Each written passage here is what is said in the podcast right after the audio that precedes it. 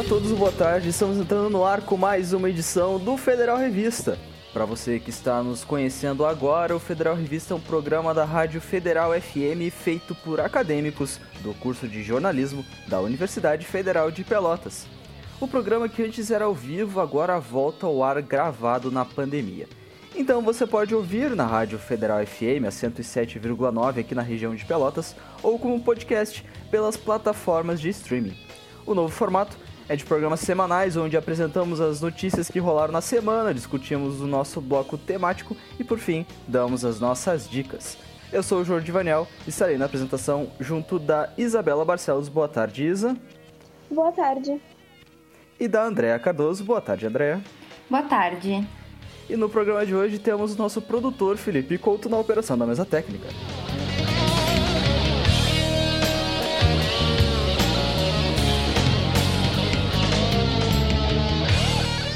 O programa de hoje é o quarto programa do mês de outubro e é o nosso programa temático de Halloween.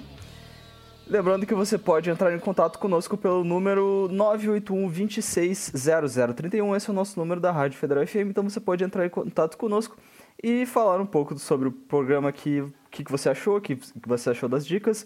Ou então, se você tem alguma coisa para discutir sobre o bloco temático que a gente teve, basta mandar uma mensagem para nós. E sem mais delongas, a gente já parte para o começo do nosso programa com as notícias da semana.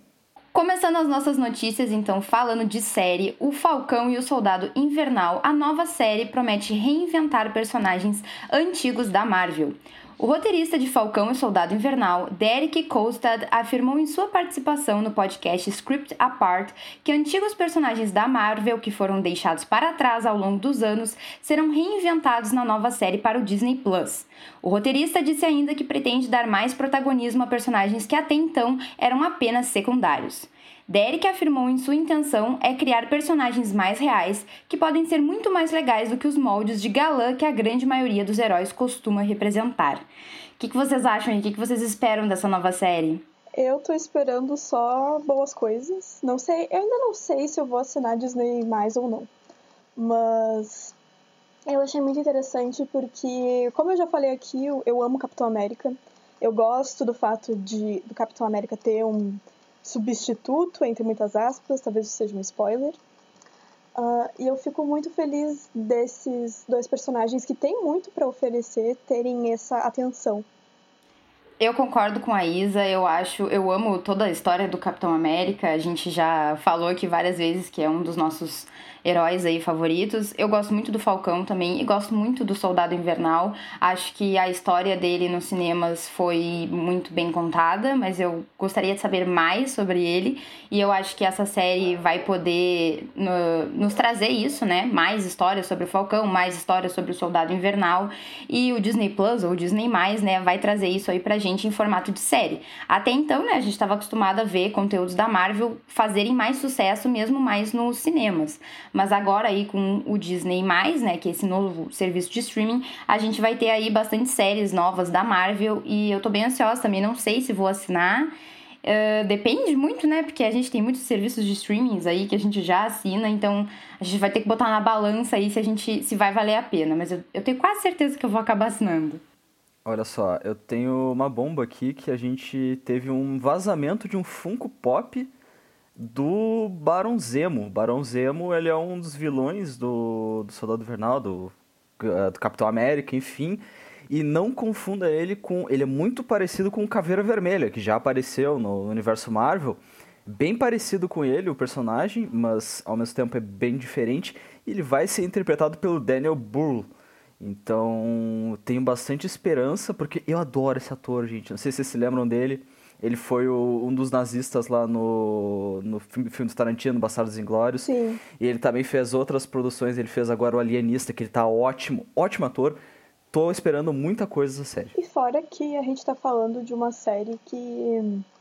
Assim, a gente tem esses personagens muito carismáticos que a gente tem vontade de conhecer mais e que a gente não sabe nada. Então, assim, é um prato cheio. Tem tudo para dar certo. Ó, todos os episódios dessa série vão ser dirigidos pela diretora Kari Shogerland. Uh, Skogland seria o sobrenome, o sobrenome dela, difícil de pronunciar, desculpa.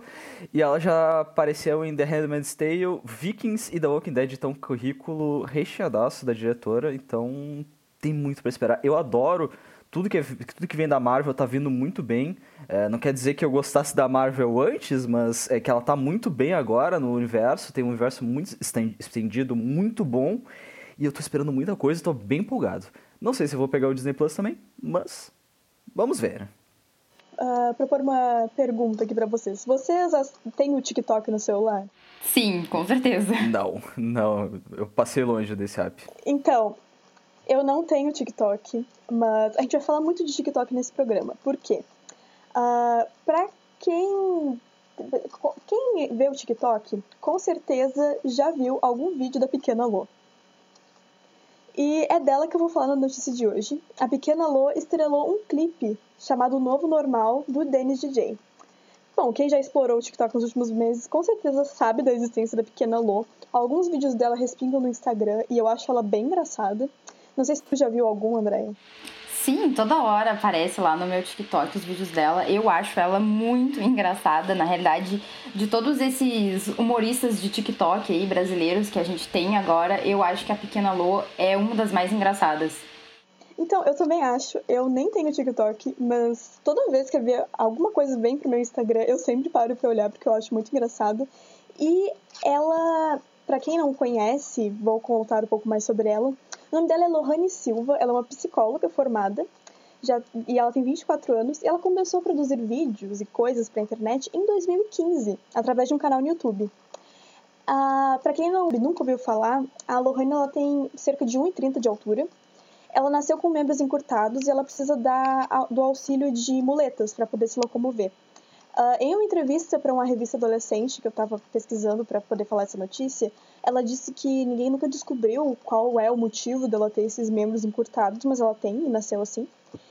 E ela faz um humor muito interessante, porque em alguns momentos ela sim fala da deficiência dela e no canal do YouTube ela falava sobre como era difícil para ela e tudo mais, mas o humor dela nunca em momento nenhum se limita a falar só disso e é muito interessante, ela é muito engraçada. E o Dennis DJ convidou ela para participar do clipe de Novo Normal. Uh, ela dança no clipe uh, junto com o MC Don Juan e com o João Ferreira. E o clipe é todo colorido, tem muitas pessoas diferentes, tem cadeirantes e eu achei muito eu achei muito legal. A gente, eu ah, quis trazer essa notícia principalmente porque semana passada a gente discutiu bastante sobre acessibilidade e eu tava no Twitter há um tempo atrás e eu vi algumas pessoas comentando, algumas pessoas com deficiência, comentando o quanto é difícil para elas serem vistas como só pessoas, sabe? E principalmente não serem delimitadas só a deficiência delas. Porque muitas vezes, eu sei que a gente, nós que não temos deficiência, às vezes a gente fala isso sem pensar. Mas, por exemplo, uma das pessoas que eu tava lendo os comentários, ela disse que fica muito incomodada quando, quando alguém diz para ela que ela é uma inspiração. Sendo que, assim, ela nasceu desse jeito. Ela não sabe viver de outra forma, ela não superou. Até onde ela superou as coisas, enfim. E é muito legal ter esse tipo de representatividade de nenhuma forma forçada, só pessoas se divertindo e dançando. É, fica aí a notícia, o clipe de Novo Normal saiu ontem, se não me engano. O que eu acho interessante uh, do TikTok é que eu acho que, apesar dele ser uma plataforma que muitas pessoas ainda têm certo preconceito por acharem que é uma plataforma de vídeos onde a gente só vai encontrar adolescentes fazendo dancinha ou uh, um humor assim não que não tem tanta graça.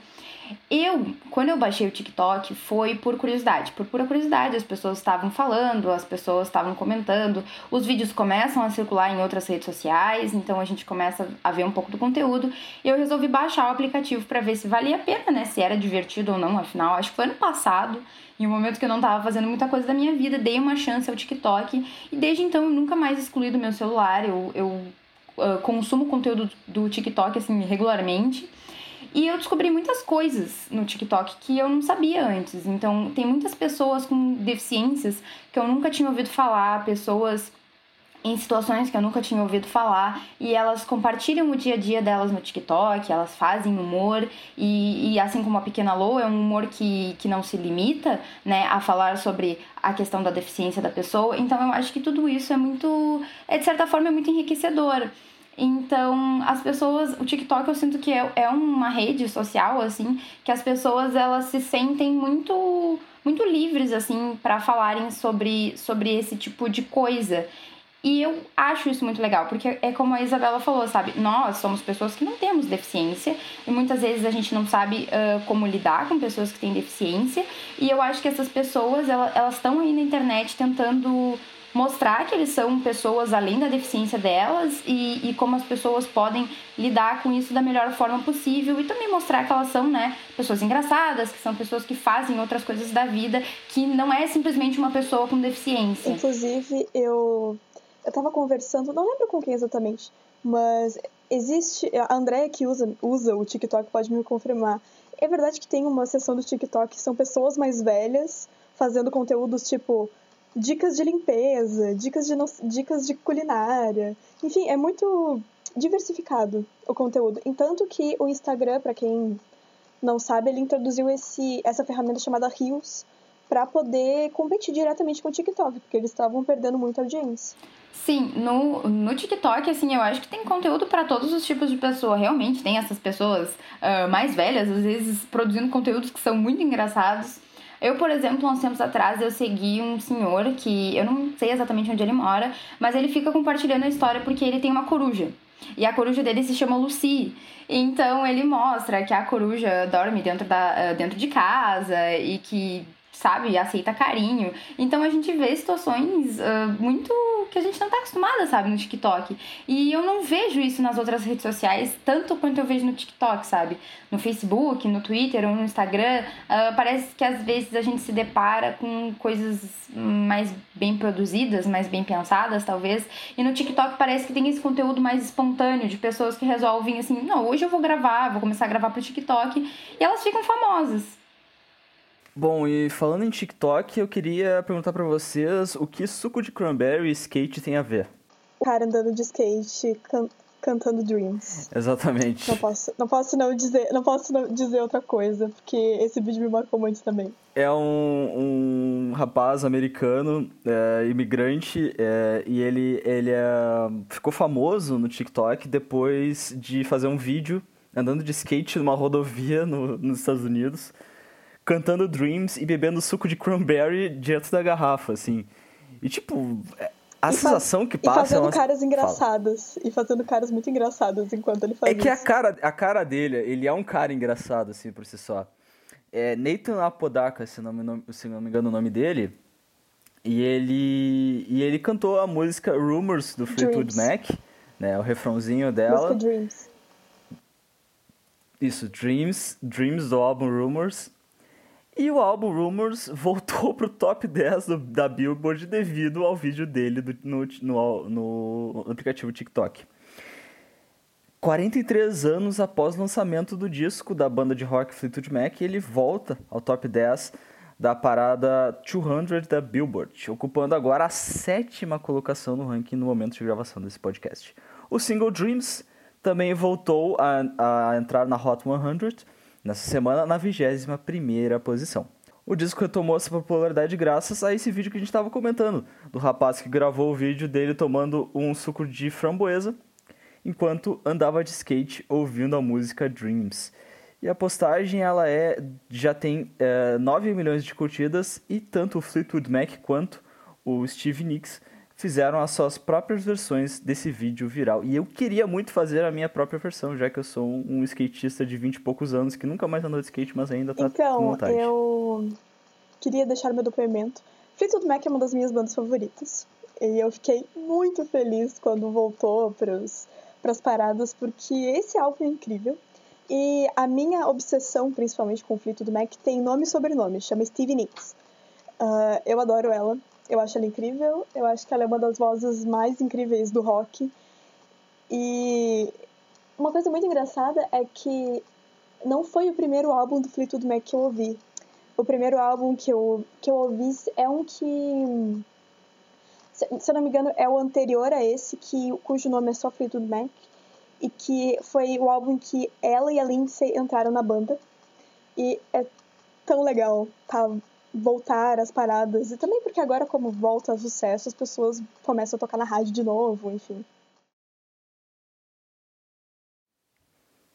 Bem, o motivo de eu conhecer Fleetwood Mac se chama Felipe Couto, que aqui está conosco.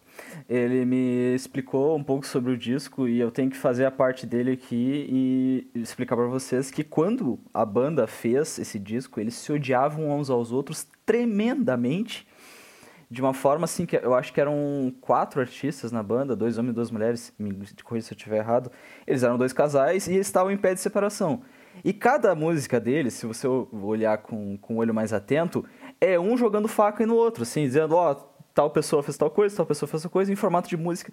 É um dos melhores discos já feitos. E, tipo, ele tem letras muito profundas, porque cada, uma dele, cada um deles estava muito marcado com aquilo. E eles começaram a transformar isso em música e virou, assim, hit após hit. Uh, tem músicas impressionantes nesse disco. Eu sou um fã e fiquei muito feliz também quando, quando tocou essa, essa canção no, no, TikTok. Todo mundo ficou sabendo desse, desse grande disco que é o, o Rumors. Bom, já que tá todo mundo falando de qual foi o primeiro contato aí com Fleetwood Mac, eu queria dizer que meu primeiro contato foi quando a Steve Nicks uh, fez a terceira, se eu não me engano, temporada de American Horror Story, que ela faz uma participação especial incrível em Coven. E foi aí que eu comecei a conhecer um pouco, então acho que Dreams é uma música que já tá aí na minha playlist faz bastante tempo. E eu achei bem curioso quando começou a voltar, né, a fazer sucesso por causa do TikTok, né? O TikTok tem essa característica também de fazer com que músicas se tornem grandes memes e que sejam reproduzidas em milhares de vídeos e que elas e que coloque essas músicas efetivamente aí no topo das paradas de novo até. E inclusive, eu não sei se vocês lembram, mas a música Changes do Fleetwood Mac há um tempo atrás também foi trilha sonora de uma novela da Globo chamada O Sétimo Guardião. Quem lembra disso? A versão Senhor dos Anéis de uma novela da Globo. Tipo isso. Não era. É, eu tô. Posso estar enganado, mas não era The Chain? É The Chain. Perdão. música? The Chain, é. The Chain diga-se de passagem, The Chain era a abertura da Fórmula 1 na Grã-Bretanha durante uns 10 anos, assim. Dos, não, mais até. Acho que tipo dos anos 70 até os anos 80 ela foi a abertura. Porque o, o, o Rumors ele é de 70 e poucos, não é? Então, tipo, ele, ela ficou como abertura da Fórmula 1 no Grã-Bretanha durante muito tempo por causa daquela virada, sabe? E essa virada eu fui descobrir depois que, na verdade, era uma música de uma outra, brand, uma outra banda, ah, o riff de baixo era de uma outra banda, eles pegaram, aplicaram na, na música e virou um sucesso. Uh, duas coisas que eu queria comentar, já que a gente está falando de um especial de Halloween. A Steve Nicks, ela não foi convidada para participar de Coven à toa, ela tinha. Tem essa, esse rumor há muito tempo de que a Steve Nicks, na verdade, é uma bruxa, de verdade, que ela praticava bruxaria. E ela é uma mulher muito diferente, né? Sempre foi, sempre se vestiu de um jeito muito incrível, pelo menos pro meu gosto. E é uma mulher solteira, sem filhos, com seus 60 e poucos anos, muito vívida, muito feliz. Inclusive, ela fez participações do, do penúltimo álbum da Lana Del Rey, com Beautiful People, Beautiful Problems, e a música é excelente. Uh, e para comentar, já que vou dar um. Vou roubar aqui um pouquinho, vou dar uma pequena indicação. Uh, escutem o álbum Rumors, é muito bom. Mas escutem também A Tango in the Night, que é outro álbum que eu também amo, que tem uma, uma das minhas músicas favoritas do Fleetwood Mac, que é Little Lies. Diz de passagem, eu aprendi a tocar essa música no violão aqui, no, a música Dreams, por causa do. It happens when it's raining. And players only love you when they're playing. É coisa que só dá pra fazer porque tá, a gente tá gravando de casa mesmo. Exatamente. E isso não vai entrar no, no, no, no produto final música ao vivo. Não, isso não vai entrar. Isso vai. Isso vai. Eu vou achar onde a música encaixa. Enfim. E fazer o feito. Então não tem como não deixar de, de tocar a música da banda Fleetwood Mac, Dreams, e esse é o encerramento do nosso bloco. Voltamos agora com o programa Federal Revista da Universidade Federal de Pelotas, aqui pela 107,9 ou pelos seus agregadores de podcast. Você acabou de ouvir a música da banda Fleetwood Mac com Dreams. E agora a gente vai para aquela novidade do nosso programa que é o bloco temático, onde toda semana nós trazemos um tema para abordar aqui no programa. E hoje, como é o programa especial de Halloween, o tópico de hoje é Halloween. Esse feriado que não é tão celebrado aqui no Brasil, mas ele serve como uma desculpa para a gente abordar o gênero do horror como um tópico aqui no programa. Meninas, eu quero saber de vocês. Qual a primeira experiência que vocês se lembram ou que vocês tiveram, assim, com esse tipo de conteúdo? Eu garanto que vocês vão ter umas histórias boas para contar. Eu tenho uma história. Alguém aí já viu o filme A Órfã? Eu tenho certeza que sim. Sim. Eu já vi trailers, mas eu não, não me recordo, assim, de ter visto o filme. Mas eu sei qual eu tô falando. Então, esse filme, ele foi lançado em 2009. Em 2009 eu tinha, acho que, sei lá, 10 anos, mais ou menos. E eu lembro que eu fazia catequese. E eu tinha combinado de que depois da catequese, alguns amigos iam lá para casa e a gente ia assistir esse filme, né? Eu nunca tinha assistido um filme de terror porque eu sempre tive muito medo, muito medo de escuro também, sempre fui uma criança muito medrosa. E aí a gente resolveu, né, que iríamos assistir o filme juntos lá em casa. Aí um amigo meu levou um, o DVD e a gente começou a assistir o filme. E eu acho que todo mundo conhece mais ou menos a história desse filme, que é. Eu vou dar um spoiler aí, porque esse filme é bem antigo, acho que já não tem mais problema. Que é o caso da menina, que ela é adotada como se ela fosse uma criança, e depois o casal descobre que na realidade já é uma mulher mais velha, que tem sérios problemas, aí no fim quer matar a família inteira, né, gente? Bem história de, de filme de terror. E depois, eu, eu, eu não consegui assistir o filme direito, porque eu passei metade do tempo com uma almofada na cara, porque eu tinha muito medo. E depois, né, meus amigos foram embora e eu, né, não, tá, tá tudo bem, agora vai tá tudo bem. Aí chegou de noite, né, gente? Chegou de noite tinha que dormir. Pra no outro dia continuar a vida. Só que o que, que aconteceu? Eu não conseguia dormir, porque eu tava com muito medo. E é aqueles medos irracionais, assim, de quando a gente é menor. Acho que a gente. Óbvio que eu sabia que não ia entrar uma órfã no meu quarto para me matar, mas eu tava muito impressionada com aquele filme, porque era o primeiro filme de terror que eu tinha assistido e eu não consegui dormir sozinha e eu fui dormir com os meus pais. Essa foi a última vez que eu dormi com os meus pais, eu devia ter aí os meus 10 anos. Então esse foi o meu marco, assim, da entrada de assistir filmes de terror. Foi um pouco traumatizante. Eu não quis assistir filmes de terror por um bom tempo. E também acho que nunca assisti filme de terror sozinha. Sempre tem que ter alguém me acompanhando, senão eu não assisto. Bom, a minha experiência com filmes de terror, ela é muito parecida com a André até um certo ponto. Eu era uma criança muito impressionada com tudo. Se eu visse uma notícia na TV que fosse, sei lá, ai, uma família morreu num acidente de carro, eu passava semanas sonhando com acidente de carro e triste, começava a chorar, eu ficava ansiosa. Eu era muito impressionada. E por conta disso, eu eu tinha muito medo de filme de terror.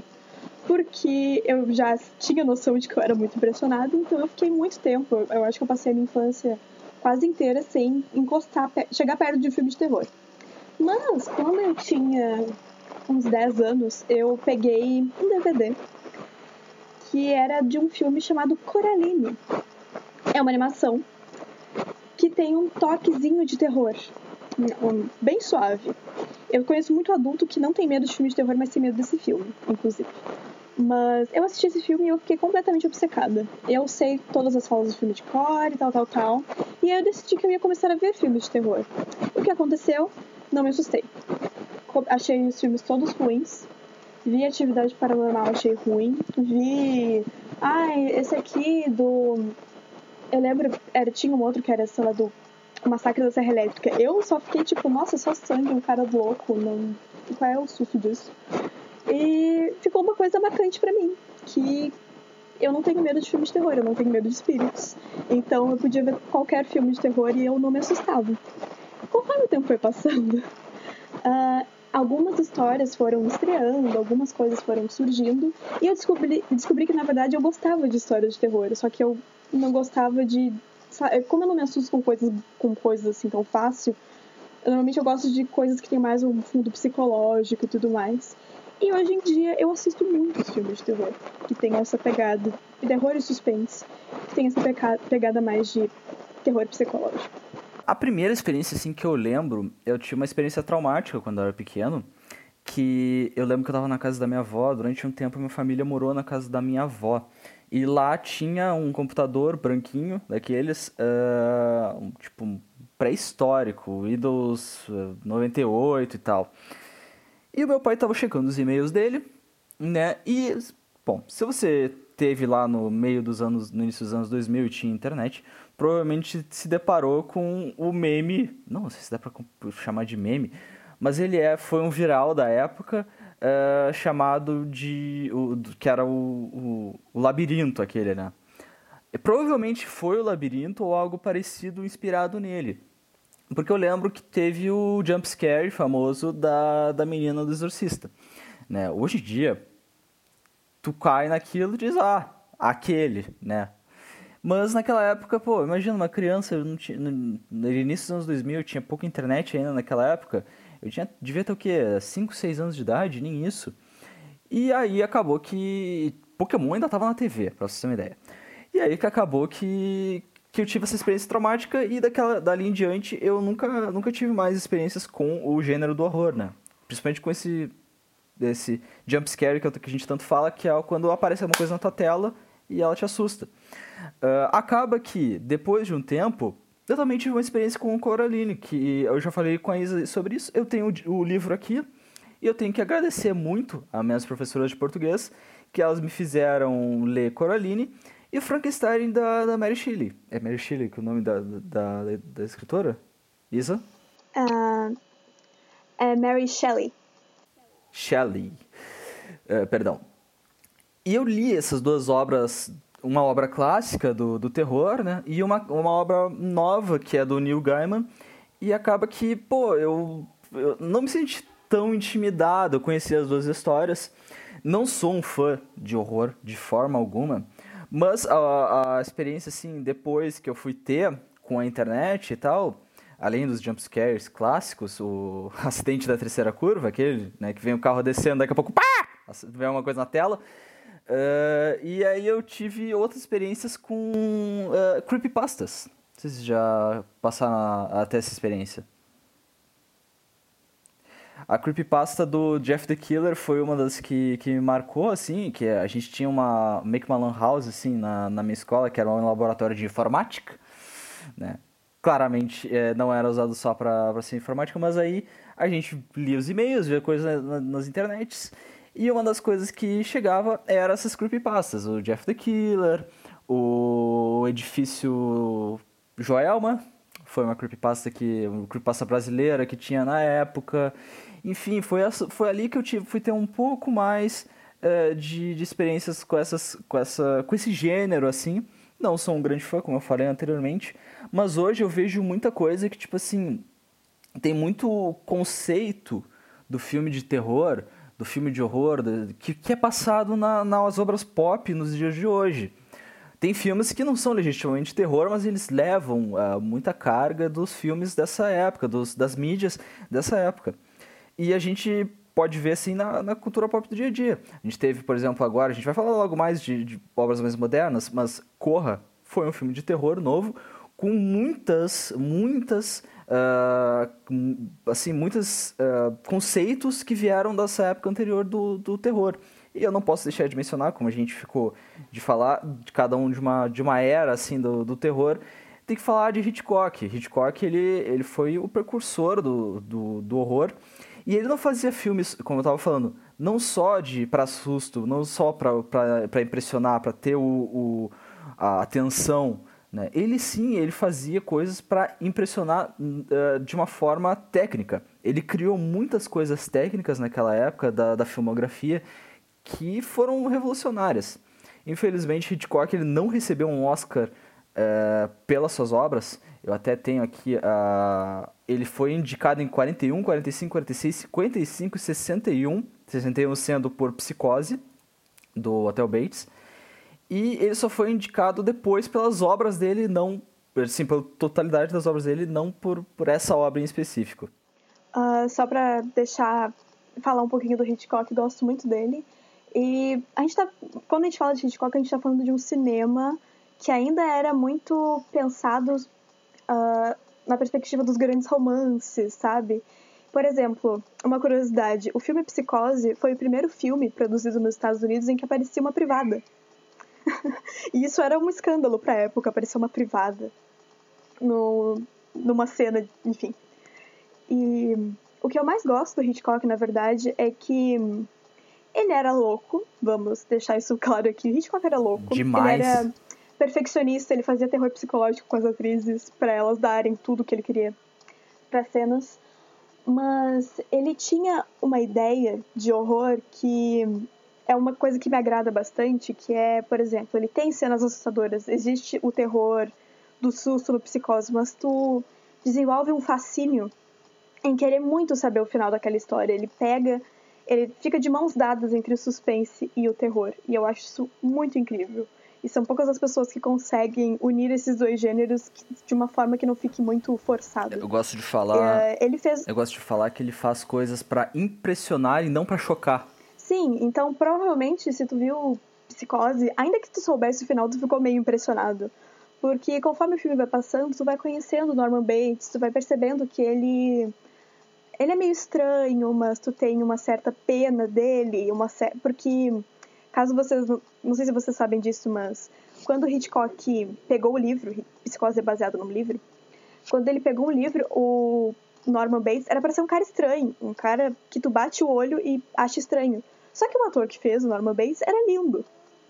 Então, fica aquela coisa de tipo, ah, é um cara tão bonito aqui, tão sozinho, e, sabe, ser tão atraente, ele não passaria nenhuma imagem de ter algo de errado com ele. É, eu acho o Hitchcock, é, ele deu depois, falando no terror psicológico nos atores, né? Ele foi um dos grandes mentores, assim, abre aspas, né? Do Kubrick, né? Que depois fez Iluminado e coitada da, da moça que trabalhou com ele, das moças que trabalharam com ele, principalmente a moça de Iluminado. A Shelley Jesus, elas sofriam, elas sofriam muito assim com ele e todos que trabalharam com Kubrick não gostavam dele. Porém, o que ele fez na filmografia, assim como Hitchcock, foi coisas assim de outro mundo. 2001 Odisseia do Espaço do Kubrick é renomado até hoje, tem conceitos que não foram utilizados nunca mais porque ele tinha uma mente que era impressionante e foi um dos caras que se, que se inspiraram no, no Hitchcock. O Hitchcock ele tem uma cena que eu acho muito da hora. Eu não me lembro qual filme que é, se tu Isa, me avisa. Mas que ele mostra, tipo, uma, uma queda, assim, e tem uma, uma situação que parece uma, uma vertigem, que aparece como se, como se a pessoa tivesse, tivesse vertigem. Como ele fez isso? Ele foi e aumentou o, o zoom da, da câmera enquanto a câmera descia, enquanto a, câmera, a câmera subia, sabe? E aí acaba que dava uma sensação horrível, assim, é muito, muito legal. Provavelmente é um corpo que cai. Inclusive o nome em inglês é vertigo. ah, sim. O Corpo que Cai ele não, não confunda com, com o livro que saiu depois sobre o 11 de setembro, tá? É, são, tem os mesmos nomes, mas não é o mesmo filme. Bom, eu queria falar um pouquinho então do, de grandes franquias de terror aí. O, o Jordi e a Isabela falaram um pouco do terror aí mais no seu início. E eu acho que se com Hitchcock a gente tinha um terror mais psicológico, depois de um tempo a gente passou a ter mesmo esse terror de jumpscare que, como o Jordi falou, é esse terror que, que vai fazer um som muito alto, vai aparecer uma coisa assustadora na tua tela e tu vai dar um pulo na cadeira de tanto medo, né, de tão assustado que tu vai ficar com aquilo.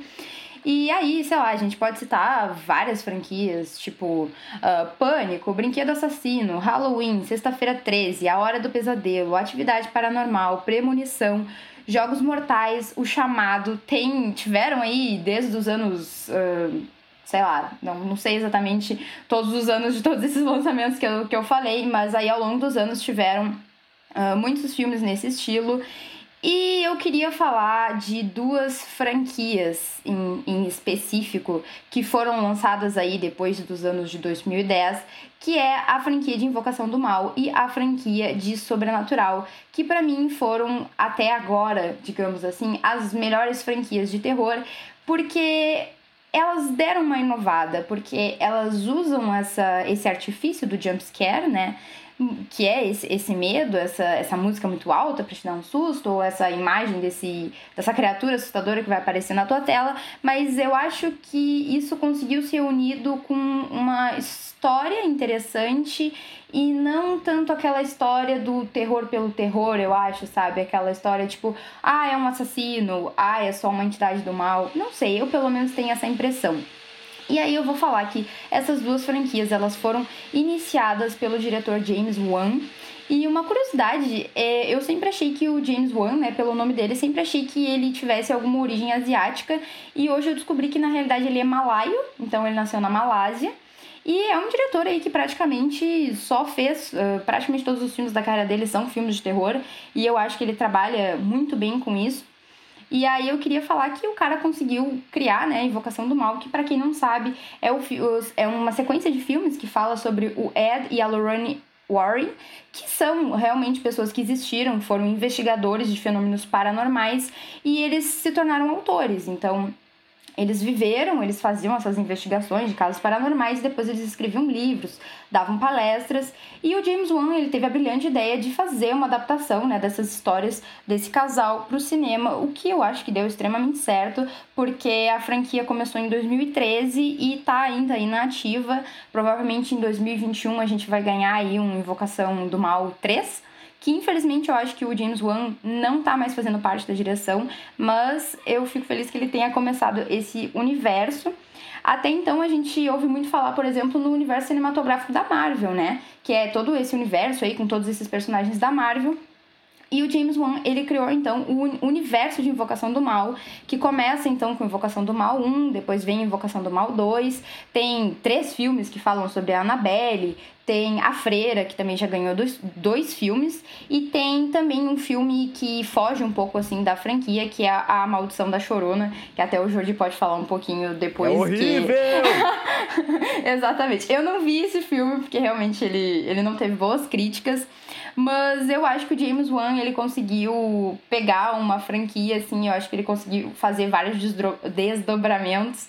E eu acho que o resultado final é bom. Claro, né, gente? A gente tava falando de filmes de terror, né? Não estamos falando de Hitchcock, não estamos falando de uma obra-prima, mas a gente está falando de filmes que são, que são legais, que são divertidos, que são assustadores, que eu não consigo assistir sozinha, que eu preciso assistir com uma pessoa do meu lado. E, e junto, né, aí eu queria falar sobre Sobrenatural, que também é uma franquia que teve quatro filmes. Uh, o primeiro filme foi lançado em 2011 e o último filme foi lançado em 2018. Eu acredito que a franquia de Sobrenatural realmente tenha sido fechada. E assim como Invocação do Mal, foi o James Wan também que começou essa franquia, depois ele acabou se afastando um pouco do projeto. E a história, assim, né, é meio parecida, só que em Sobrenatural a gente vai ter aí uh, investigadores diferentes, uh, investigadores paranormais, e esses aí são fictícios, que é a Elise, o Specs e o Tucker, que para mim são muito mais divertidos e muito mais interessantes do que o casal Warren. E eu acho muito interessante como ele consegue fazer esses desdobramentos interessantes com histórias de terror que eu não sei se as outras franquias conseguiram fazer com tanto sucesso. Eu não sei o que vocês acham sobre isso. Falar pro pessoal que, é, não sei se tu, acho que tu não comentou, tu comentou sobre o casal Warren, né?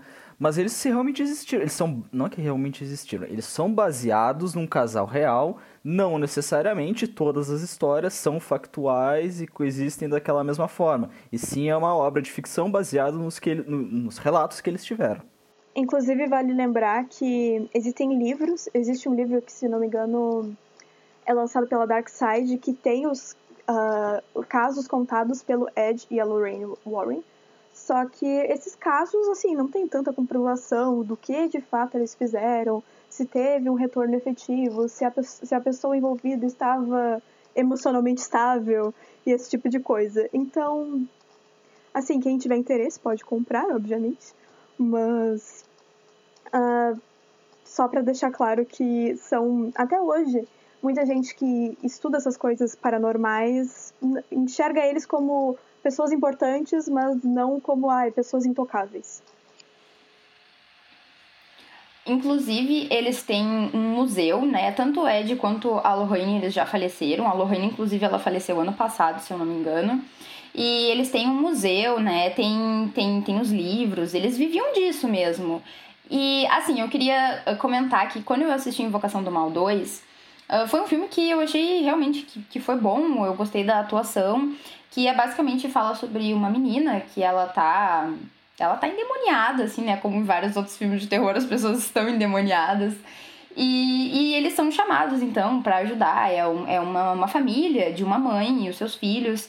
E essa menina, ela começa a passar por, por essas experiências paranormais. E ela começa a ficar, né, perturbada. E a mídia começa a dar um ibope para esses casos e tudo mais. E essa história, ela, ela realmente aconteceu. Não da forma como ela foi uh, adaptada para os filmes, claro, né? São, são baseados no que aconteceu na vida real. Mas é possível, por exemplo, a gente encontrar vídeos no YouTube sobre esse caso de verdade, onde é, tem essa menina que ela tá sentada no sofá e ela estaria possuída por uma entidade e ela trocaria de voz, né? Falaria com uma voz masculina. E isso realmente aconteceu, isso eu acredito que esteja disponível ainda no YouTube.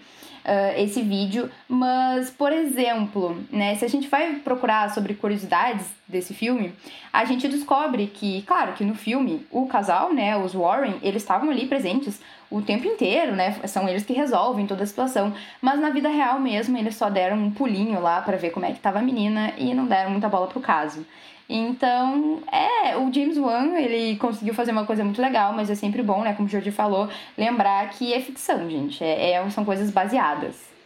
Uma coisa que eu acho engraçada também é que eu vi esses, eu vi Invocação do Mal, tanto um quanto dois, mas faz um tempo já, e eles são muito católicos, não é mesmo, no filme? Eles são extremamente católicos. E eu acho isso muito curioso, barra interessante, porque Bom, vários de nós fomos criados nesse, nessa cultura. A Andrea, por exemplo, fez catequese. E tudo é basicamente isso, por isso, por conta disso que a gente tem tanto medo, né? É muito medo de tudo que envolva demônios e não sei o quê. E, inclusive, eu li há pouco tempo O Exorcista. E foi muito interessante porque, né, a história do exorcista é um padre que é chamado para exorcizar essa menina. E quando eles descrevem os rituais satânicos e não sei o que. é sempre muito gráfico. E aí, eu lendo aquilo, eu não me impressionei. Mas depois eu li sobre o livro e eu li que, pra época que foi lançado, foi um grande choque. As pessoas ficaram muito assustadas de ouvir sobre isso. E imagina, 1970 ainda, a cultura ainda era muito mais forte. E eu acho muito interessante parar pra pensar por que, que a gente tem medo das coisas.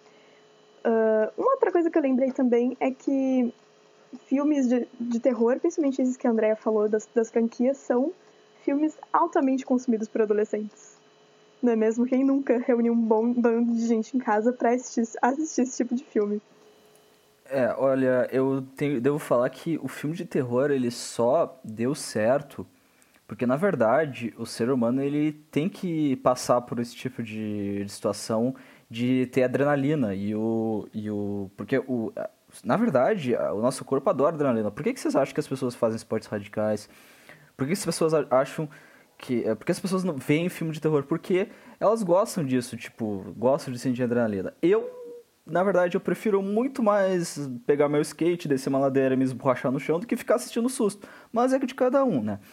E acaba que. E, tipo, o, naquela época, quando o Hitchcock ele queria apresentar esses conceitos, por exemplo, já voltando de novo para o meu assado muita gente ficava com dúvidas se era isso que eles queriam, né? A gente tinha naquela época muitos filmes uh, famosos aí que, que eram totalmente diferentes.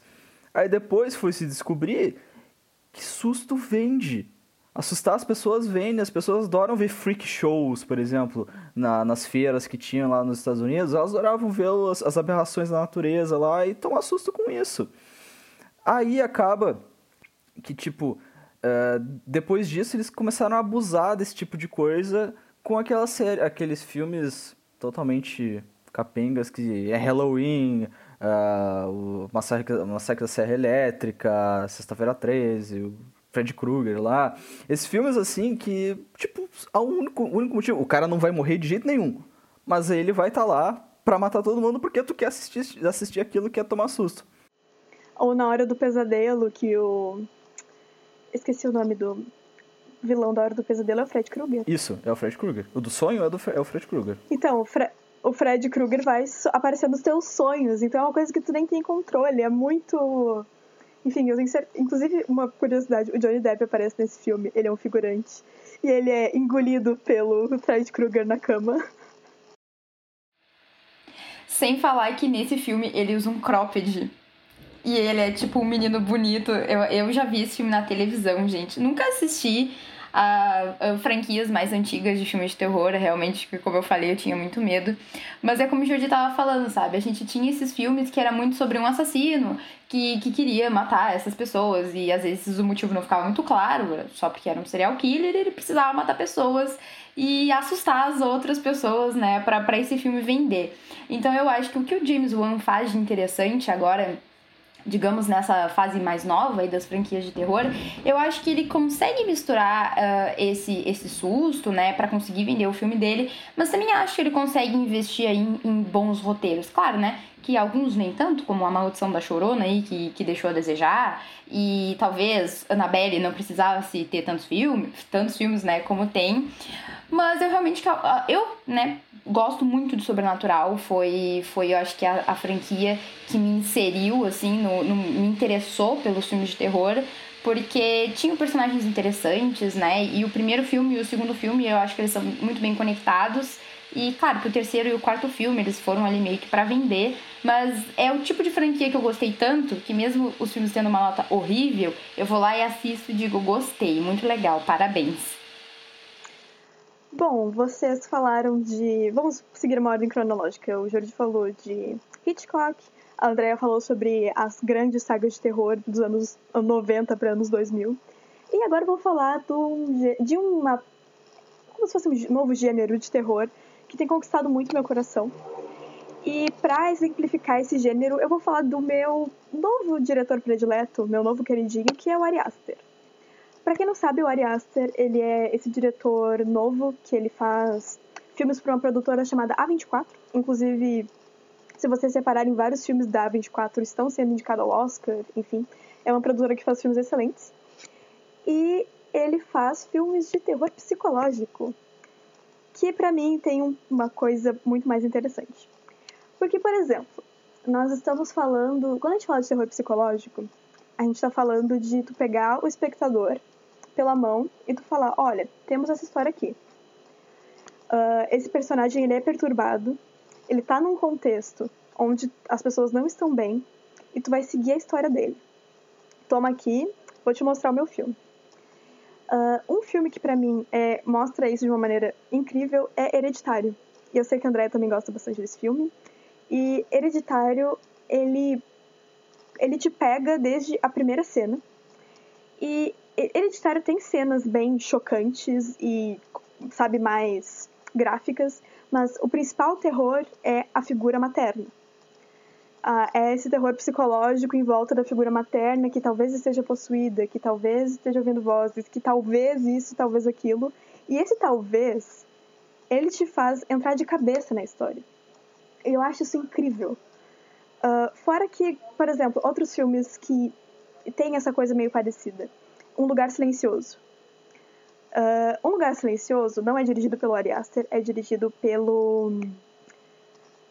Esqueci o nome. Peter Kavinsky. Uh, um Lugar Silencioso, para quem não sabe a história, é basicamente uma, uma raça alienígena que não enxerga, mas que tem uma audição incrível, arrasa com a vida na Terra. E tem essa família que vive ao máximo tentando esconder e abafar os, os sons para conseguir existir. Uh, essa família tem uma mãe, a mãe está grávida. E esse bebê vai nascer logo e eles estão fugindo desses monstros. Tem algumas cenas que até se encaixam como jumpscare, mas a tensão desse filme, a tensão e o quanto que tu se apega aos personagens de querer que eles permaneçam vivos, para mim gera muito mais adrenalina do que qualquer fantasma aparecendo. E são conexões diferentes, são conexões uh, que te fazem criar mais laços com os personagens, te fazem duvidar mais do que tu tá achando, tu começa a achar que tá todo mundo louco e achar que talvez tu esteja interpretando tudo errado. E são, sabe, a cada cena vai uma virada e outra virada, outra virada. Tem alguns filmes, por exemplo, tem outro filme do Ari Aster que é o Midsummer, que tem várias opiniões polêmicas. Tem gente que ama e tem gente que odeia. Inclusive, eu sei que a Andrea já assistiu esse filme, a gente pode falar mais dele daqui a pouquinho. E, mas eu gosto dessa sensação, eu gosto de, de, sabe, de mergulhar numa história e não só tomar susto. Então, isso tem, tem sido uma tendência do cinema. Um filme que começou isso, que eu sei que o Felipe não gosta, mas eu vou ter que falar, que é A Bruxa. A Bruxa é um dos filmes que instaura esse terrorzão psicológico em que é só tensão e tensão e tensão. E A Bruxa é outro filme também que as pessoas ou amam ou odeiam. No caso, eu e a André amamos e o Felipe odeia. Eu gosto muito de Hereditário, mas eu não gosto muito de Midsommar. Na realidade, não é... Eu não sei. É, esse filme ele foi estranho para mim, do, do início ao fim, mas eu acho que exatamente é essa a proposta dele, ele ser um filme que te incomoda. E foi muito engraçado, porque eu decidi assistir esse filme com a minha mãe e com o meu namorado. E eu não recomendo. Gente, não, não assistam esse filme com a mãe de vocês, porque não, não precisa. Vocês não... Eu já passei por essa experiência, vocês não precisam passar por essa experiência.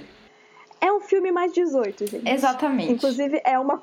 Inclusive, essa é uma característica desses últimos filmes de terror mais psicológicos. São filmes mais pesados mesmo falam de coisas que incomodam a gente. Então, não é um filme para ver com a família, para tomar susto e para dar risada. Se vocês quiserem ver um filme com a família, eu recomendo Invocação do Mal e Sobrenatural, que são filmes mais leves aí.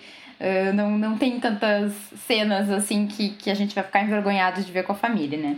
Mas Hereditário é um filme que, que para mim foi muito bom. Eu comecei ele achando uma coisa e no final era outra coisa totalmente diferente que eu não tava esperando.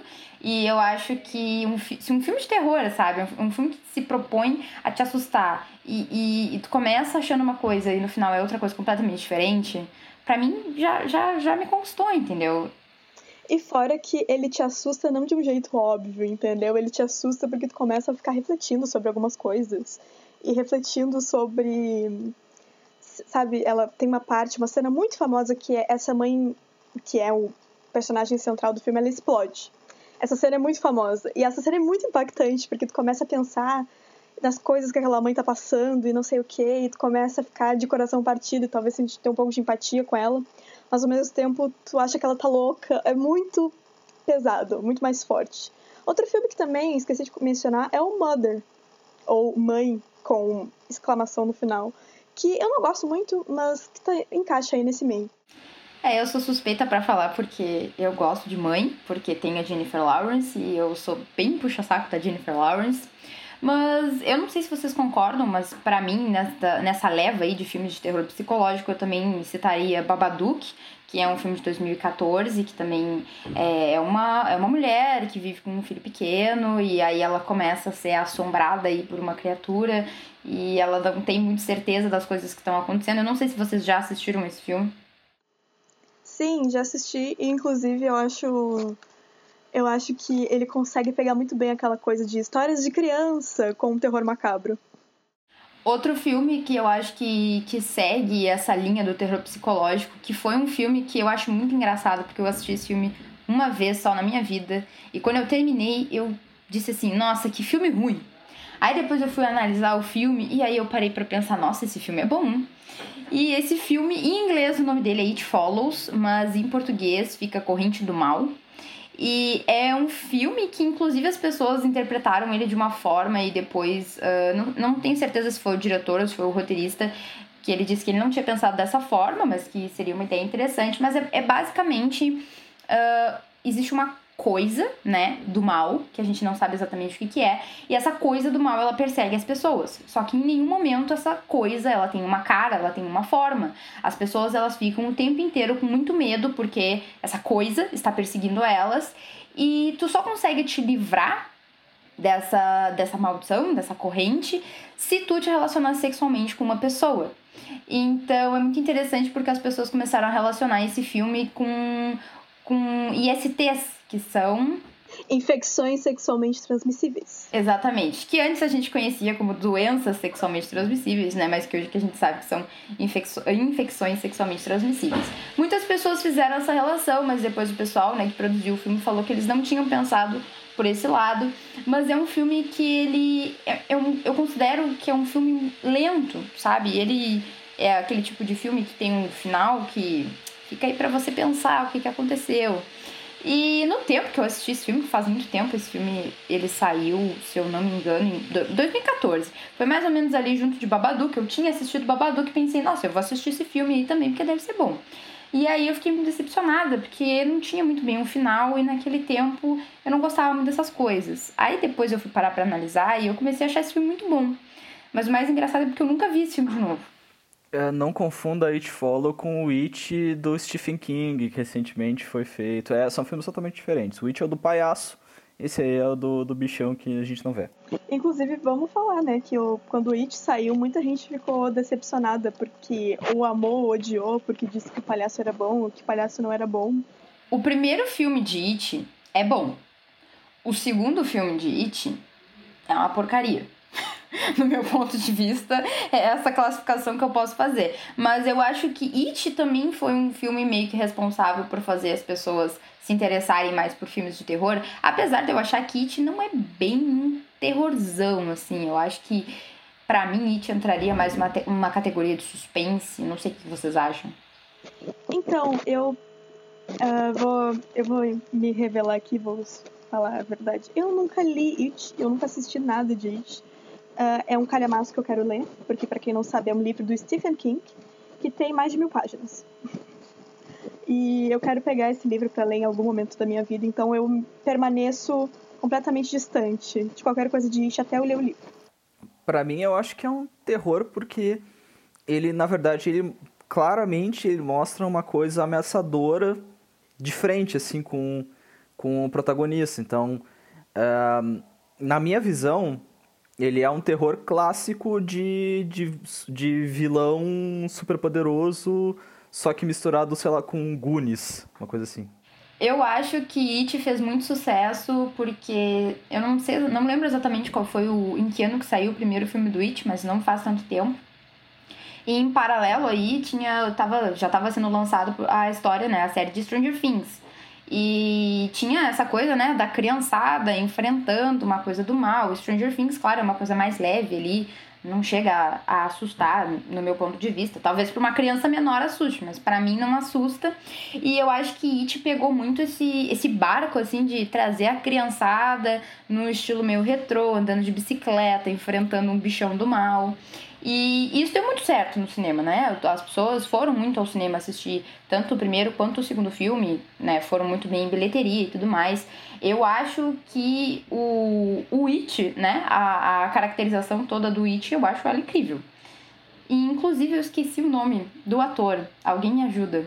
Uh, não é o Bill Hader? Não. Não, é o Bill, uh, Bill, Bill Skarsgård. O Bill Skarsgård, pra mim, ele tá ótimo nesse filme, inclusive, eu vou panfletar aqui novamente. Uh, o Diabo de Cada Dia, da Netflix, ele faz esse filme e, e, é incrível a gente ver a diferença dele, sabe, como o palhaço do It e, e em O Diabo de Cada Dia, que também é um filme que eu acho que poderia ir beirar um pouquinho um, um terrorzinho, mas talvez fique aí no suspense. Mas eu acho que ele tá incrível no filme. Eu acho que o filme do Witch é, é, salvo pelo Bill Skarsgård, que, que fez uma atuação incrível. Apesar da gente nem conseguir direito enxergar o rosto dele, né? Por causa de toda a maquiagem e produção. Bom, vou deixar, vou deixar aqui uma brecha para falar o quanto eu sou completamente apaixonada pelo Stephen King. Um dos melhores filmes que a gente já citou quando o Jordi estava falando mais no começo é O Iluminado. É incrível. Incrível, um filme que eu conheço pouquinho, pouquíssima gente que fala que ah, eu não gosto de O Iluminado. O Iluminado é. O ritmo é muito interessante e tem o sobrenatural, mas ao mesmo tempo tu vai se apegando à família e vai ficando com medo e com pena do garotinho e se preocupando, enfim. Eu amo. Inclusive, esse filme tem uma sequência, Doutor Sono, que muita gente não gosta, muita gente diz que não tem nada a ver com o primeiro filme, mas que eu amei. Então, fica aí outra outro depoimento. Eu, eu adoro coisas de terrorzinho psicológico, ainda mais porque, apesar desse filme ter fantasmas, eles trabalham a ideia dos fantasmas de um jeito bem interessante. Então, como a gente sempre faz de tradição, ao encerrar o segundo bloco, a gente fala sobre o aniversariante dessa semana que vem. O aniversariante dessa semana é o cantor e compositor Milton Nascimento. Ele que dispensa apresentações. participou de um dos melhores discos da história da música brasileira, que é o Clube da Esquina. E para fazer jus a esse ícone, decidimos tocar a música que abre o disco, que é tudo o que você devia ser. Voltamos agora com o programa Federal Revista da Universidade Federal de Pelotas, aqui pela 107,9 ou pelos seus agregadores de podcast. Você acabou de ouvir a música do aniversariante da semana, Milton Nascimento, com a canção que abre o disco O Clube da Esquina, chamada Tudo o que Você Devia Ser. E como sempre, para fechar o programa dessa semana, a gente vai com as nossas dicas do revista. E hoje, como é especial de Halloween, a gente trouxe algumas dicas voltadas a esse tema. Isa, começa para nós, por favor. Bom, tô tagarelando sem parar sobre filme de terror, não sei o que psicológico, papapá. Então eu decidi indicar um dos meus filmes de terror prediletos que eu vi há pouquíssimo tempo, que atualmente está disponível no Prime Video. Então, se tu assina Prime Video, vai que é tua. Uh, o filme é um filme bem novinho, só que não. É O Bebê de Rosemary, de 76, se eu não me engano, ou 75. Uh, o Bebê de Rosemary é um filme, de certa forma, bem clichê. A gente está falando de novo de filme de terror que envolve possessão demoníaca. Clichê. Mas a forma como esse filme é construída é uma coisa incrível. Eu já sabia toda a história, já tinha ouvido falar, eu sei que tem um livro também, mas quando eu fui assistir esse filme foi toda uma experiência. Para quem não sabe, o Bebê de Rosemary é sobre esse casal, a Rosemary e o Guy, uh, que a Rosemary é a Mia Farrow e o Guy é o John Cassavetes. Eles são um casalzinho novo que recém se casou. Ele é um ator que está querendo procurar trabalho e ela é dona de casa.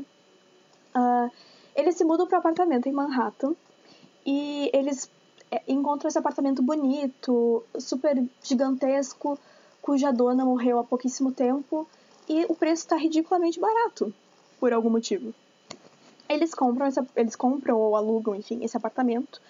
E eles são recebidos por um casal de velhinhos que são vizinhos deles e que são muito simpáticos e, enfim, tudo parece muito bem, só que tem um clima estranho no ar. A Rosemary sabe disso, mas ela não consegue descrever. Uh, quando, em um determinado ponto do filme, ela, eles conhecem uma moça. Essa moça mora com um casal de velhinhos e é uma moça super simpática que diz que os velhinhos ajudaram muito ela, tiraram ela da rua, ela passou por, momentos de dificuldade. E no dia que a Rosemary, a Rosemary conhece ela num dia, aí elas conversam um pouco, se despedem, ela sai para jantar com o Guy, e quando ela volta pro apartamento, a menina está morta na calçada e ninguém sabe de nada, não sabe de nada do que aconteceu. Ah, era uma menina normal que do nada se jogou pela janela. E a partir desse acontecimento, várias coisas começam a acontecer. E eu não sei se a gente já trouxe essa discussão aqui em algum momento, mas vocês já ouviram falar do Roman Polanski? Sim. Eu acho que eu já ouvi esse nome, mas eu não pesquisei nada a respeito. Então, Roman Polanski é um diretor uh, cuja personalidade é horrível. Ele é um cara que não pode pisar nos Estados Unidos por conta do fato dele ser pedófilo. Olha só. Ele é um pedófilo assumido. Ele é, tem uma filmografia excelente, mas é uma pessoa horrorosa. E a gente pode trazer em algum momento para os episódios essa discussão sobre separar a arte do artista e tudo mais. Mas esse e O Pianista foram os únicos filmes que eu assisti dele. E eu gostaria de falar que sim, estou consciente do quanto Roman Polanski é péssimo, mas assisti o filme e acabei gostando muito. É um eu gosto muito da Mia Farrow nesse filme. Eu gosto como as coisas não acontecem de um jeito tão óbvio. E fica a minha recomendação para vocês. Eu queria falar sobre uma curiosidade desse filme, inclusive até vou linkar com, com um bloco temático que a gente fez há algum tempo atrás sobre filmes que tiveram sequências e que a gente nem sabia. O Bebê de Rosemary teve uma sequência chamado Look What's Happened to Rosemary Baby, que seria Olhe o que aconteceu com o Bebê de Rosemary, que também ficou conhecido como O Bebê de Rosemary 2, e pelo que eu entendi aqui, pelo que eu tava vendo, foi um filme que passou na televisão. Foi um telefilme lançado aí em 1976, que eu acho que as pessoas preferem esquecer que ele existiu. Inclusive, ele não é, não é dirigido pelo Roman Polanski, é dirigido por, por outro diretor. Inclusive, eu acho que desde aquela época, se o filme nem chega a estrear e vai direto pra TV, normalmente a coisa não tá muito boa, né? É, eu ia falar também que. Lembra de Psicose que a gente falou? Existiu Psicose 2, 3, 4. E nenhum deles foi feito pelo Hitchcock. Adivinha por quê? Porque sequências que não deveriam existir. Bom, e seguindo então nessa, nessa vibe de dicas de terror, eu resolvi dar uma dica de um anime, né? Pra gente não ficar falando só sobre o filme. Porque, para quem não sabe, animes, né, de terror, que são essas animações japonesas, eles são, são bem comuns e fazem bastante sucesso. E eu diria aí que um anime clássico de terror é Higurashi no Naku Koroni, que a gente pode encontrar lá na Netflix com o nome de Quando as Cigarras Choram. Infelizmente, a Netflix ela só tem a primeira temporada, porque Higurashi é uma franquia aí bem grande. Tem jogo, tem filme, tem livro, tem mangá, tem anime, tem de tudo. E nessa primeira temporada ele, ele foi produzido pelo o Estúdio Jin e foi ao ar em 2006 com 26 episódios e ele hoje em dia está disponível na Netflix. E a história desse anime, ela se passa durante junho de 1983 numa vila rural fictícia chamada Hinamizawa, que possui a população de aproximadamente 2 mil habitantes. O personagem principal da série é o Maebara Keiichi e ele se muda para Hinamizawa e aí ele vai para escola e encontra novas amigas que são a Arena, a Mion, a Rika, a Satoko e a Shion. O Keiichi ele se junta nas atividades do clube na escola, lá no Japão é muito comum que no horário inverso, né, das aulas, eles participem de atividades de clube, e aí o Keiichi, ele entra no grupo dessas meninas e eles basicamente eles uh, ficam jogando jogos de carta e jogos de tabuleiro. Até aí parece, né, um anime normal, falando sobre a vida escolar desses personagens, só que, né, essa vida em Hinamizawa, que aparentemente é muito normal e pacífica, tem aí um probleminha no meio do ano, que é quando se inicia o festival anual do Watanagashi, que comemora e agradece o deus local né, dessa cidade, que é o Oyashiro-sama. O Keishi, ele aprende que no dia do festival, nos últimos quatro anos, uma pessoa ela é assassinada e outra pessoa desaparece e ela nunca mais é vista.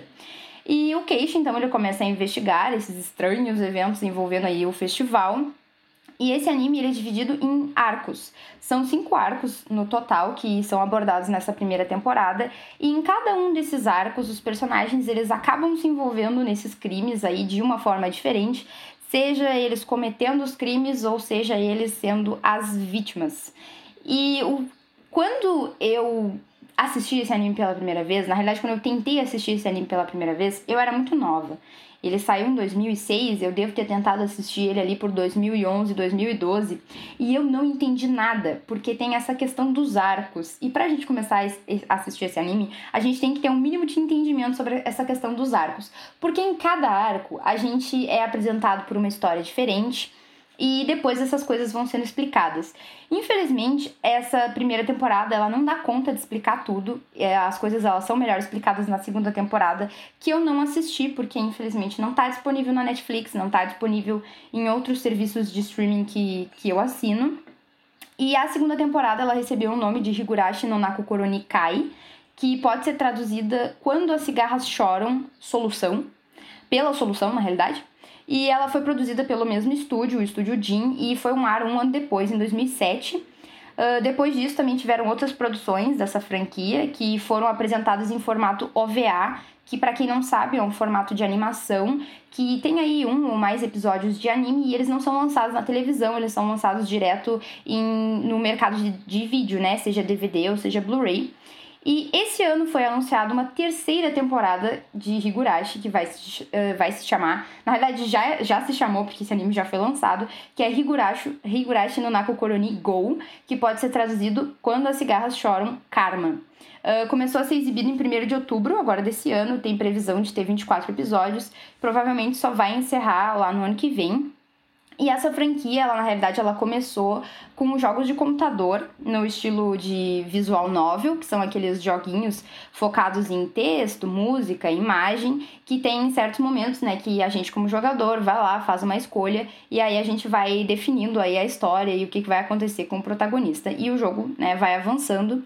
O primeiro jogo foi lançado em 2002 e o último jogo foi lançado em 2006 e até hoje, até 2020, eles estão aí tirando leite de pedra, fazendo aí a terceira temporada de Higurashi no Nakukoroni, que saiu lá da primeira vez em 2006. Esse anime, para mim, o que ele tem de mais impressionante é porque ele traz aquele clássico das personagens fofinhas. E aí a gente tem as personagens cabeçudas, com olhos enormes e cabelinhos coloridos, e roupinha de escola, fazendo coisas bobas, como jogando, contando piada, pessoal sendo amigo. E aí, de repente, tem uma quebra dessa, dessa atmosfera de fofura e de amizade, porque aí a gente é apresentado a, a eventos bizarros de pessoas ingerindo caco de vidro e, se matando e sangue jorrando para todos os lados. Então esse anime ele realmente ele é muito interessante porque tem essa dualidade, né, do, do terror, de sangue, de violência, de meninas fofinhas fazendo coisas que a gente nunca pensaria que elas iriam fazer. E eu assisti esse anime recentemente, porque eu nunca tinha conseguido terminar de assistir ele antes. E eu fiquei feliz que eu dei mais uma chance para esse anime, porque ele é realmente, eu acho que ele é bem bom, acho que ele explora uma coisa bem legal. E fico triste que a Netflix não tenha colocado a segunda temporada, também tá saindo a terceira temporada. Uh, inclusive, cheguei a pesquisar no Crunchyroll, que é um serviço de streaming uh, exclusivo de animes. Não tem. Fiquei triste porque eu assino Crunchyroll e não vou conseguir assistir. Não sei se algum de vocês já teve algum contato com essa franquia. Não tive, mas eu fiquei muito curiosa, inclusive, porque. Bom, para quem não sabe, gente, terror asiático, a gente podia fazer outro bloco aqui só falando sobre filmes de terror asiático. Então, fiquei bem curiosa. Tu falou em terror asiático, vou abrir um parênteses. Você se lembra aquele episódio de Zoe 101, onde eles assistem um, um, um filme asiático tão, tão assustador que é proibido em não sei quantos países? E depois eles não conseguem dormir, ficam assustados. Eu lembro desse episódio de Zoe 101. Ah, parênteses assim. Isso é o quê? 2006? Por aí. É, ainda, ainda me lembro. É, 2005. 2005, ah, acho. me lembro ainda. Mas enfim, uh, eu achei super doido essa série. Uh, essa... Dá pra, dá pra chamar de, dessa marca, né? Porque uh, são diversos animes, diversos mangás. Os mangás eu achei engraçado que eles são publicados pela Square Enix. Square Enix, ela é uma produtora muito famosa pelo jogo Final Fantasy, que o Felipe adora e que meu primo Henrico adora também. Enfim, uh, e é, uma, é um, cara, um, uma, uma, um jogo que já é muito famoso, assim, que já transcendeu gerações e agora está no seu, sei lá, 15 jogo e por aí. Mas eu provavelmente não iria assistir um anime desse, porque eu tenho uma certa sensibilidade com com esse tipo de anime. E tu falou em Crunchyroll, eu comecei a assistir uns outros animes agora no, no Crunchyroll, mas infelizmente não tem, não tem o áudio em inglês, então fico triste. Tu assiste anime dublado em inglês? Sim, porque eu fico fazendo outras 500 coisas enquanto eu tô assistindo anime. Então. Eu fico estudando e assistindo anime, então é isso.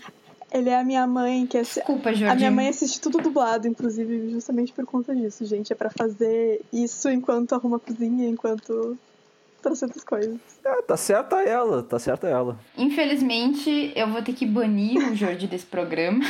Não, mentira. Mentira que a gente já falou sobre dublagem, a gente assiste na, na linguagem que a gente quiser. Mas eu acho que animes japoneses, eles foram feitos para ser assistidos com a dublagem original porque as dubladoras japonesas, elas fazem um trabalho, assim, incrível, porque às vezes a gente vê né, a menininhas, né, ali no ensino fundamental, no ensino médio, com uma voz fininha e fofinha, e a gente vai ver o perfil da menina que fez a dublagem, às vezes ela tem 30 anos. E aí tu olha pra cara da menina e tu não consegue imaginar que ela faz aquela voz. Duas coisas. Uh, quem faz a voz do Bart é uma mulher, então dublagem é realmente uma coisa muito louca não é tu escutando a voz original do Bart, tu não acha que é uma mulher. E segundo, eu tenho muito pavor dessa.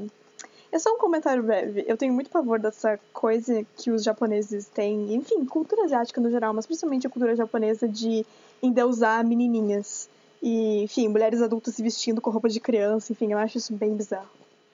É, isso é uma discussão que uh, pessoas que gostam do mercado cultural japonês, seja música, seja filme, seja série, seja anime, uh, pessoas conscientes, né, uma hora ou outra param para pensar sobre essas coisas, porque existe realmente uma cultura da pedofilia muito grande aí nas produções japonesas. É uma problemática enorme. A Ásia não é um país muito agradável para mulheres. Eu acredito que nenhum país da Ásia seja, na realidade. Alguns mais, outros menos. E sim, essa é uma problemática muito grande que a gente tem que parar para pensar. Mas eu acho que Higurashi no Naku Koroni, ele não, não chega até essa problemática, porque essas meninas, elas elas não são sexualizadas, elas obviamente são um pouco infantilizadas, porque são meninas novas, né? Não são mulheres adultas passando por crianças, né? No caso que, claro, né, tem a questão das dubladoras, mas eu acho que por ser um anime bem violento, nem caberia botar uma menina muito nova para fazer a dublagem, porque realmente tem, tem coisas bem bizarras acontecendo. Mas é, é, a gente poderia fazer uma, um bloco inteiro, um programa inteiro faz, falando sobre essa discussão. Mas são questões culturais, é um país completamente diferente do nosso, que passou por mais de uma guerra e várias coisas, né, gente? Então é, é difícil falar sobre isso. Então, basicamente, a minha dica, a minha dica de Halloween, que ficou mais ou menos para dar uma dica de música, para ter um finalzinho legal, uma dica cultural de música. Uh, e acaba que eu decidi falar sobre uma banda que eu gostava bastante. Uh, gosto ainda bastante, na verdade, me esqueci errado. Que é Queens of the Stone Age. Eu já devo ter falado sobre eles aqui no programa no ano passado. Se você ouviu aqui no 107,9, provavelmente já viu alguma música deles sendo tocado no Hora Música, tanto por mim, tanto pelo Felipe. Por quê? Porque o Queens of the Stone Age ele brinca muito faz uns 3, 4 discos, com essa ideia do terror uh, nas letras, na musicalidade deles, de algumas formas. Mas é, é interessante a gente trazer mais para essa discussão, porque o terror, para mim, ele não na música, ele não precisa ser pesado, certo?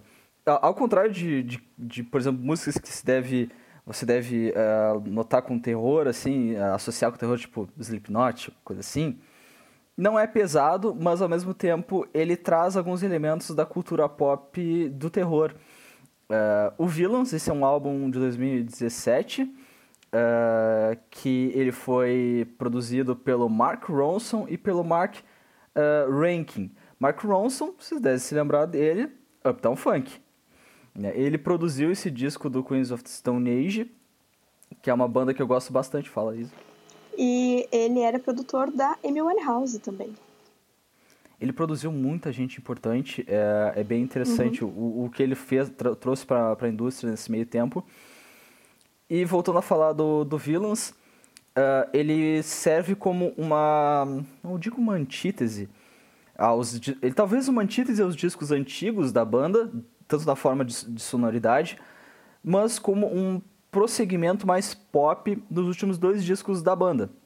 O disco principal, para mim, do, do Stone Age dos últimos anos é o Like Clockwork, que é um disco de 2013, uh, ah, que teve produção do, do Josh Homme, o próprio Josh Homme do Quiz of Stone Age, e teve uh, aparições importantes de Dave Grohl, de Nico Oliveri, Mark Lanegan, Alex Turner, Elton John, uh, e aí, tipo, uma galera veio participou desse disco, porque o, o, o Josh Homme, ele sempre queria isso de trazer bastante gente, trazer uma sonoridade grande, né? E trazer os amigos dele, fazer uma, uma misturança. Ele sempre fez isso nas Desert Sessions, que era basicamente, eles são lá do... Eles, eles são, o gênero stoner rock é muito infundido no deserto do, dos Estados Unidos, e aí eles iam, se botavam num, num rancho, né? E eles começavam a tocar e produziam, e aí criavam um CD chamado Desert Sessions, que aí vinha gente de todas as bandas da época lá, dessa mesmo, desse mesmo gênero, e eles faziam essa, essas músicas com ambientação deserto. O Villains, ele, tipo, ele meio que junta um pouco do que ele trabalhou no Like Clockwork e no Lullabies for Paradise, é, que inclusive é um disco super terror também. É, tem algumas. Só que ele não é um disco muito, muito, muito conexo assim com as músicas, então eu não decidi trazer ele. E sim o Villains, que ele tem uma proposta primária, uma proposta pop, então ele é super acessível para quem quer aprender um pouco mais sobre a banda. Uh, ele é uma, tem 48 minutos de duração, não é muito, não é muito extenso. E os principais singles dele são The Way You Used to Do, que é a música que a gente vai escutar logo mais, e The Evil Has Landed. Uh, o Queens of Stone Age fez muito parte da, da minha pré-adolescência, então o Jordi estava falando daquele outro álbum e apesar de eu não ser fã de Queens of Stone Age, eu lembro de todas essas músicas. Então é bem nostálgico para mim ouvir, ouvir falar deles. É, ele tem uma música que tocou no Guitar Hero 3, Heroes of Rock, Legends of Rock, na verdade, que se chama Threes and Sevens, que é uma música do Era Vulgaris. É um, é um outro disco que eu não gosto tanto, assim. Na verdade, o Villains eu não, não sou muito, mas ele tem uma proposta muito singular, assim, de música pop e rock. É, porque para mim o, o rock and roll ele é pop, se bem, feito, se bem feito ele consegue passar nas rádios, ele consegue ser radiofônico e consegue ser muito acessível. E o Villains é desse jeito ele é tipo, ele é dançante, tu quer, tu se envolve com a música. O Mark Ronson faz isso muito bem. Olha o Uptown Funk. O Uptown Funk, na verdade, ele tem muito de rock and roll ali, sabe?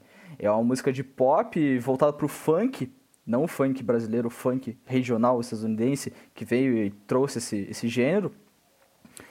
E ele, ele quer te fazer dançar. O Villains, o álbum inteiro, tu sente isso também. Tu sente que ele é um álbum que, te, que mexe, assim, que ele é super, uh, super movimenta, te movimenta, assim, uh, os riffs são interessantes.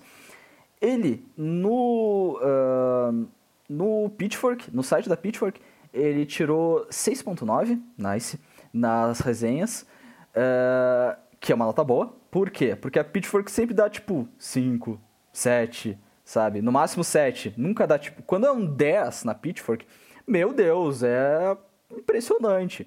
Aí o, o Like Clockwork, que é o, provavelmente um dos discos meu favorito, é, ele, é, ele tirou 7.3, então ele é uma, uma decrescente, assim, se for ver, porque o pessoal não estava esperando isso. Mas o Josh Homme, desde um tempo, de um tempo pra cá, é, isolando a persona dele, a, a persona do, da pessoa Josh Homme, ele está querendo mais ser pop e tal, porque muito se falou uma época que o Queens of Stone Age é a salvação do rock and roll. Ah, eles são o último rock and roll e tal. E ele tá tentando cada vez mais trazer um, uns anos 70 puro assim nas músicas e é muito legal, muito interessante. E eu sempre quando eu falo em Queens of Stone Age e, e eu vejo que a pessoa não é tanto do rock and roll pesado assim, sabe?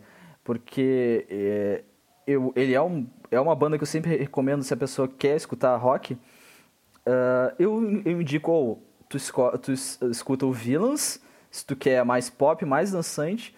Aí, da, da partir dali, eu vou, vou trazendo os outros, os outros discos, de ordem de trás para frente, até chegar no primeiro de todos, que é mais stoner rock e tal, mais deserto, mais uh, raiz do Queens of Stone Age. Então, basicamente é isso sobre esse disco que eu, que eu apresento aqui para vocês. Nosso, nosso especial de Halloween, eu não poderia deixar de falar desse disco super, uh, super terror, super horror, mas ao mesmo tempo sendo muito pop. Ele me lembra também, eu esqueci de falar. Você já viu aquele filme Festival Rock de Terror? Uh, Rocky Horror Picture Show? Amo. É incrível.